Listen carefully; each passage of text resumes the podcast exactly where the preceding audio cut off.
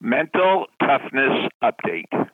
You've reached Success Hotline, message 11486. I'm Dr. Rob Gilbert, and today is day number 62 in the 98 Day 7C Challenge. Today's message is especially dedicated to the remarkable administrators in the Patterson School District in California. Yesterday we talked about mental toughness, and I told you my Mount Rushmore of mentally tough athletes. Of course, the Olympic champion wrestler Dan Gable, of course, the incredible marathon swimmer Diana Nyad, of course, the cancer activist, cancer fundraiser, and long distance runner Terry Fox, and of course, our own Dr. Terry. Then I heard your Mount Rushmores. And what was I thinking? How could I leave out Steve Prefontaine?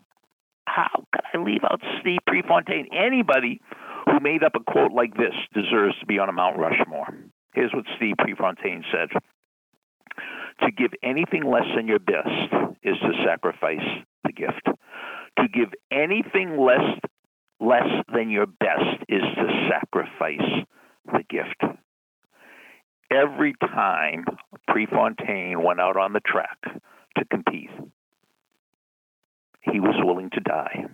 He was willing to push himself that far. He said, either I'm going to win the gold medal or I'm going to die trying.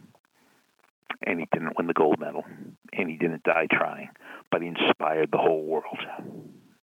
But I want to tell you about somebody who wasn't an athlete, who still inspires me. I don't know who he is. I don't know his name.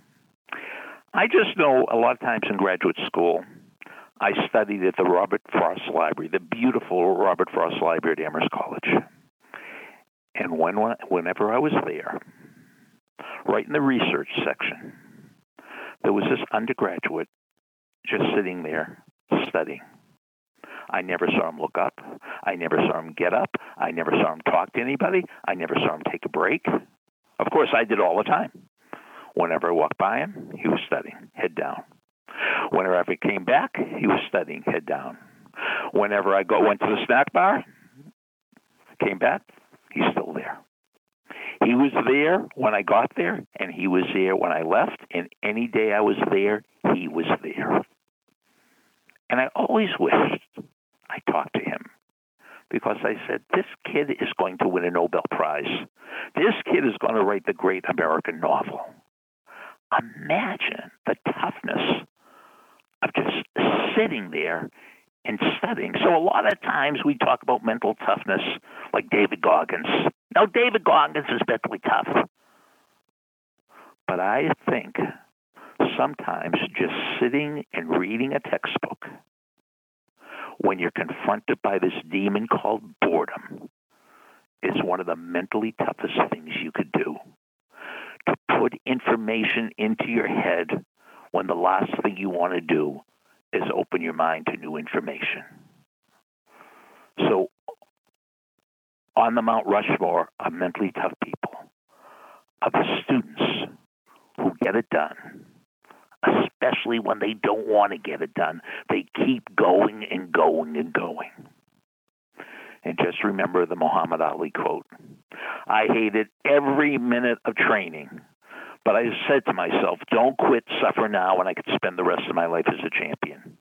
I hated every minute of calculus, but I said to myself, don't quit, suffer now, and I could spend the rest of my life as a college graduate. And for that young man at Amherst College, I hated every minute of staying at that desk for 12 hours. But I said, don't quit, suffer now, and I could change the world in the rest of my life. And who knows? He just might be. Comments for me after the beep, and here's the beep. Thanks for listening to the Success Hotline with Dr. Rob Gilbert on the Ironclad Content Network. You can email Dr. Gilbert at sendmeastory at AOL.com.